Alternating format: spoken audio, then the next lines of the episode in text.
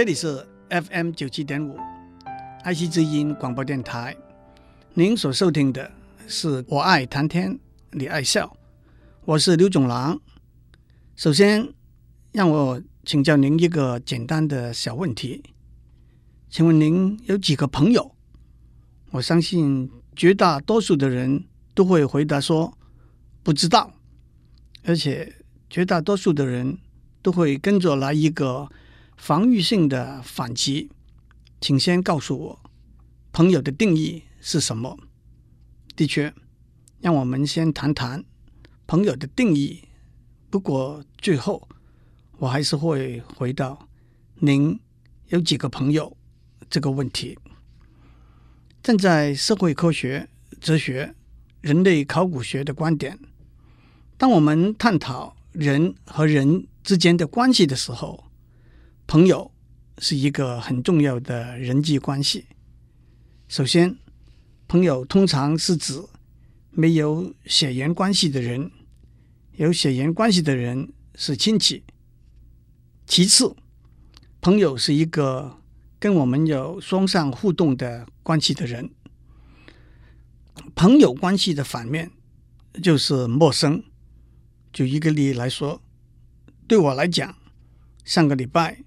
香港六合彩头奖的得主是一个完完全全陌生的人，只是一个我们崇拜的电影明星，一个我们在电视上常常看到的政治人物，一个文学里头伟大的作家，也只是我们对他们单方面的观察、追随和向往的对象。我胆子再大，也不敢说英国女王。日本天王是我的朋友，那么敌人呢？一个看法是，敌人就是不好的朋友。何况在很多的环境里头，特别是政治，本来就没有永久的朋友，也没有永久的敌人。孔子在《论语》里头说过：“益者三友，损者三友。”那就是说，友谊的朋友有三种。有害的朋友也有三种：有直、有量、有多闻。益矣，那就是正直的、诚实的和见闻广博的，是有益的朋友；有偏僻、有善柔、有偏佞，损矣，那就是虚伪奸诈的、谄媚奉承的、花言巧语的，是有害的朋友。古希腊哲学家亚里士多德 （Aristotle） 把朋友定义为一个人的分身。他还说过：“Friendship is a single soul dwelling in two bodies。”友谊是住在两个身体里头的同一个灵魂。当然，这是友谊的最高的层次。按照亚里士多德的说法。从底下开始，最起码的层次是所谓泛泛之交、点头之交，在公司餐厅里头一起吃过中饭的同事，在飞机上坐在旁边还聊得来的老外，都是点头之交。就像徐志摩的一首诗《偶然》里头所说的：“我是天空里的一片云，偶尔投影。”在你的波心，你不必讶异，更无需欢喜，在转瞬间消灭了踪影。你我相逢在黑夜的海上，你有你的，我有我的方向。你记得也好，最好你忘掉，在这交汇时互放的光亮。亚里士多德说，朋友的另外一个层次是工作。业务上的朋友，公司里头别的部门相互沟通的工程师，产品销售的对象，替您送信的邮差，市场里头卖猪肉的老板娘，都常常有来往，还加上一些礼貌上的互动。亚里士多德说，朋友的另外一个层次是一起开心快乐的朋友，所谓酒肉朋友，一起。打麻将的牌友，打小白球的球友，特别是三不五时聚在一起泡泡茶、摆摆龙门阵的老朋友，既然有过去的一份怀念，又再没有眼前利害关系的考量，正是可以一起共享快乐的好时光的朋友。有一句英文的老话：“Make new friends, but keep the old. One is silver, and the other gold.” 结交新的朋友，维持旧的友情，一种是银子，另外一种是金子。Make new friends, but keep the old. One is silver, and the other gold. 当然，朋友最高的层次，就是亚里士多德所说的，友谊是住在两个身体里头的同一个灵魂，那就是相互尊重、相互了解、相互扶持、同进退、共患难，甚至为了朋友不惜牺牲自己，这就是知己朋友。古人说过：“千金易得，知己难求。”今天。我想为大家讲几个知己朋友的故事，也可以说是用几个例子替知己这个观念下一个定义。不过，还是让我先打一个叉。有人会问：友情和爱情、知己和情人有什么相同和不同的地方？这是一个很复杂的问题。如果单是用性别来作为一个分界，那就忽略了许多人和人之间的心理和感情的因素了。我不敢尝试去回答这个问题。不过，我倒想趁这个机会解析两个大家常常使用的名词：一个是红粉知己，或者是红颜知己。红粉是女性用的胭脂，红颜是涂了胭脂红色的脸，都代表女性。红粉知己在字面上是女性的好朋友，不过一般的解释是，那是比较含蓄的说，一位男性的异性情人。在这个两性平等的社会，除了红颜知己这个词，也有人发明了蓝颜知己这个词，那就是一位女性的异性情人了。另外一个词是柏拉图式的爱。柏拉图是古希腊一个有名的哲学家，他是苏格拉底的学生，亚里士多德的老师。柏拉图写过两本书，在这两本书里头，他讨论爱的不同的层面，包括肉体的和灵性的层面，如何从一个层面的欲望转移为另外一个层面的美。不过到了十五世纪，有人开始使用。柏拉图式的爱 （Platonic love） 这个名词，指下意的异性之间没有肉体上的吸引和欲望，而只有精神上的吸引和相爱。所以，也许“红粉知己”这个词可以看成从“知己”这个词的一般传统的解释里头加上一个性别的成分，而柏拉图式的“爱”这个词却又是。从“爱”这个词的一般传统的解释里头，减掉了一个性的成分。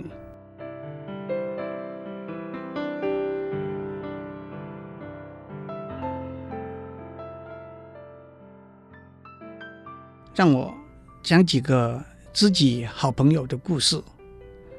管仲和鲍叔牙都是公元前七世纪。春秋战国时代的齐国人，他们年轻的时候就认得鲍叔牙，非常佩服赏识管仲的才华。那个时候，齐国的皇帝齐襄公是个暴君，鲍叔牙辅助齐襄公的弟弟公子小白，他们跑到小白的妈妈的娘家举国去，管仲。辅助齐襄公的弟弟公子纠，他们跑到纠的妈妈的娘家鲁国去。不久，齐国内乱，齐襄公给杀掉了。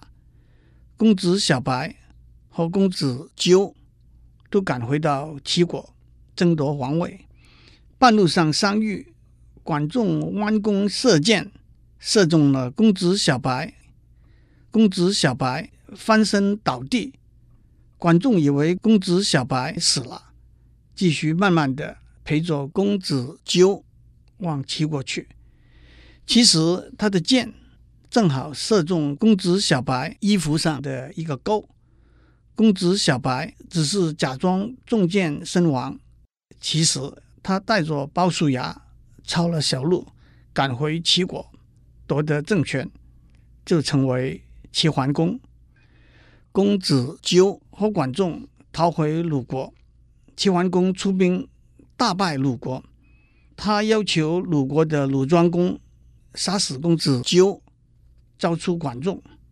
鲁庄公没有办法，只好听命。那个时候，鲁庄公身边的人说：“管仲是一个很能干的人，不如把他杀掉，免除后患。”但是齐国来的使者不同意。他说：“管仲用箭射杀过我们的国君齐桓公，坚决要把管仲放上囚车，押回齐国去。”管仲心里知道，这是鲍叔牙为了照顾他而做的安排。管仲到了齐国，齐桓公听了鲍叔牙的推荐，不计较管仲射杀他的前嫌，任用他为宰相。鲍叔牙反而退下来，只是当了一个大夫的职位。管仲是一位杰出的政治家，他善用齐国在海边的地利，流通货物。积聚财富，他说过：“仓廪实而知礼节，衣食足而知荣辱。”那就是经济搞好了，老百姓才自然会想到礼节和荣辱。他又说过：“下令如流水之源，令顺民心。”那就是国家的政令要像流水的源头，顺应民心，百姓所希望的。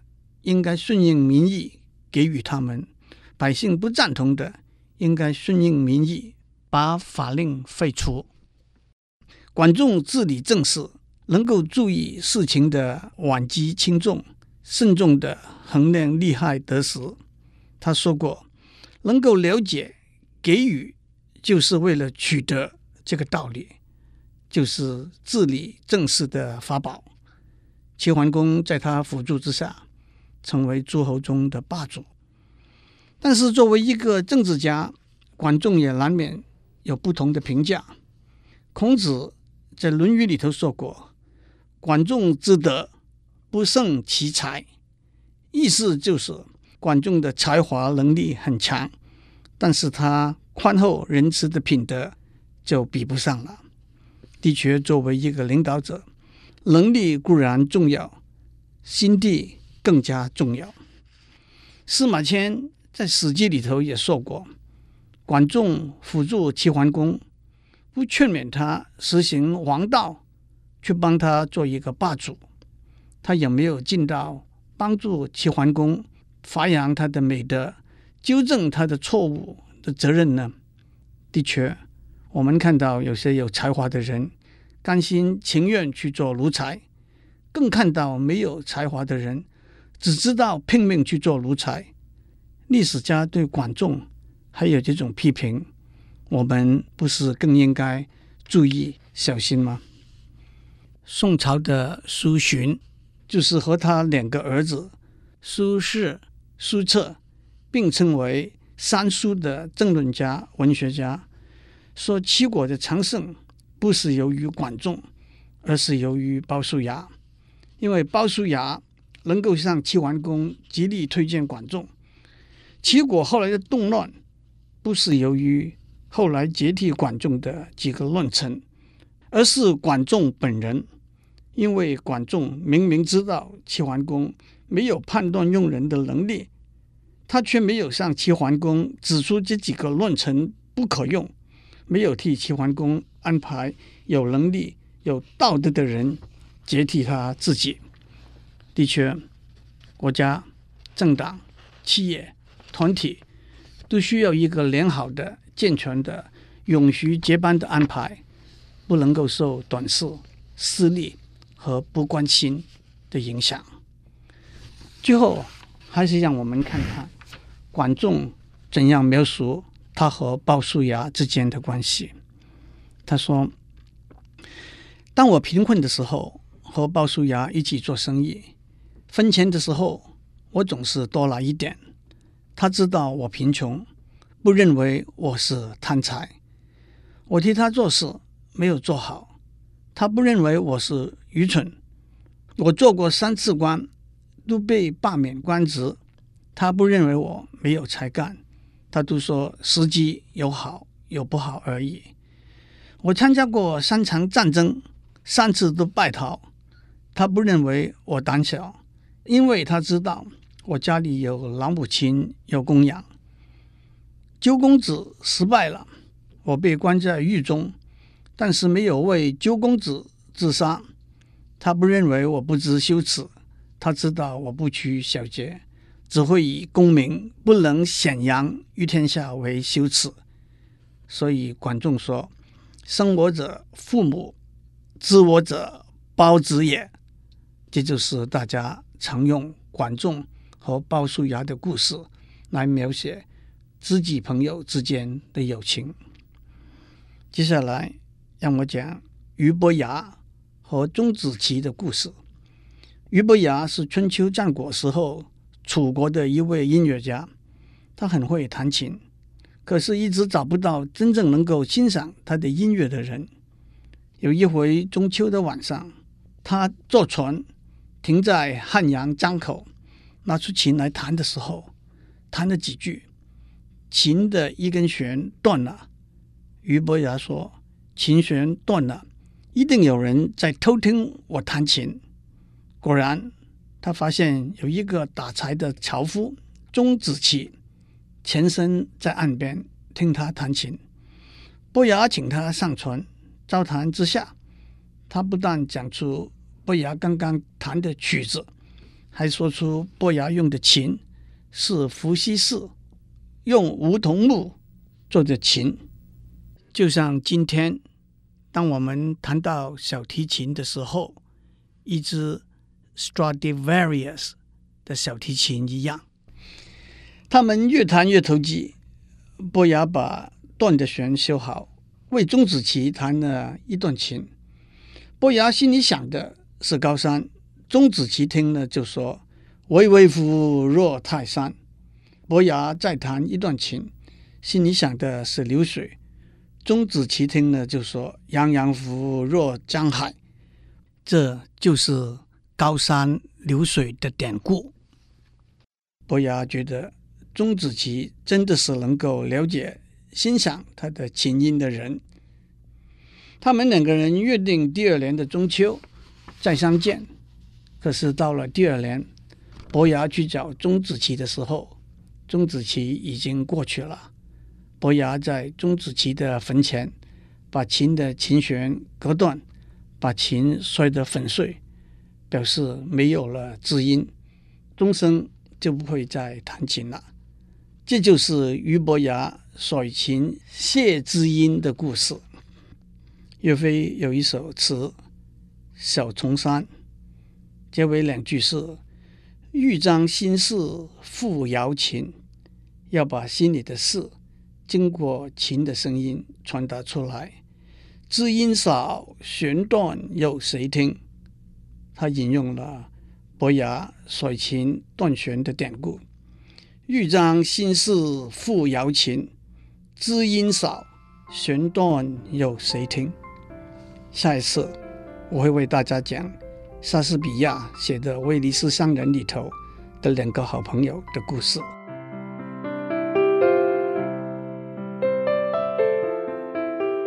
以上内容由台达电子文教基金会赞助播出。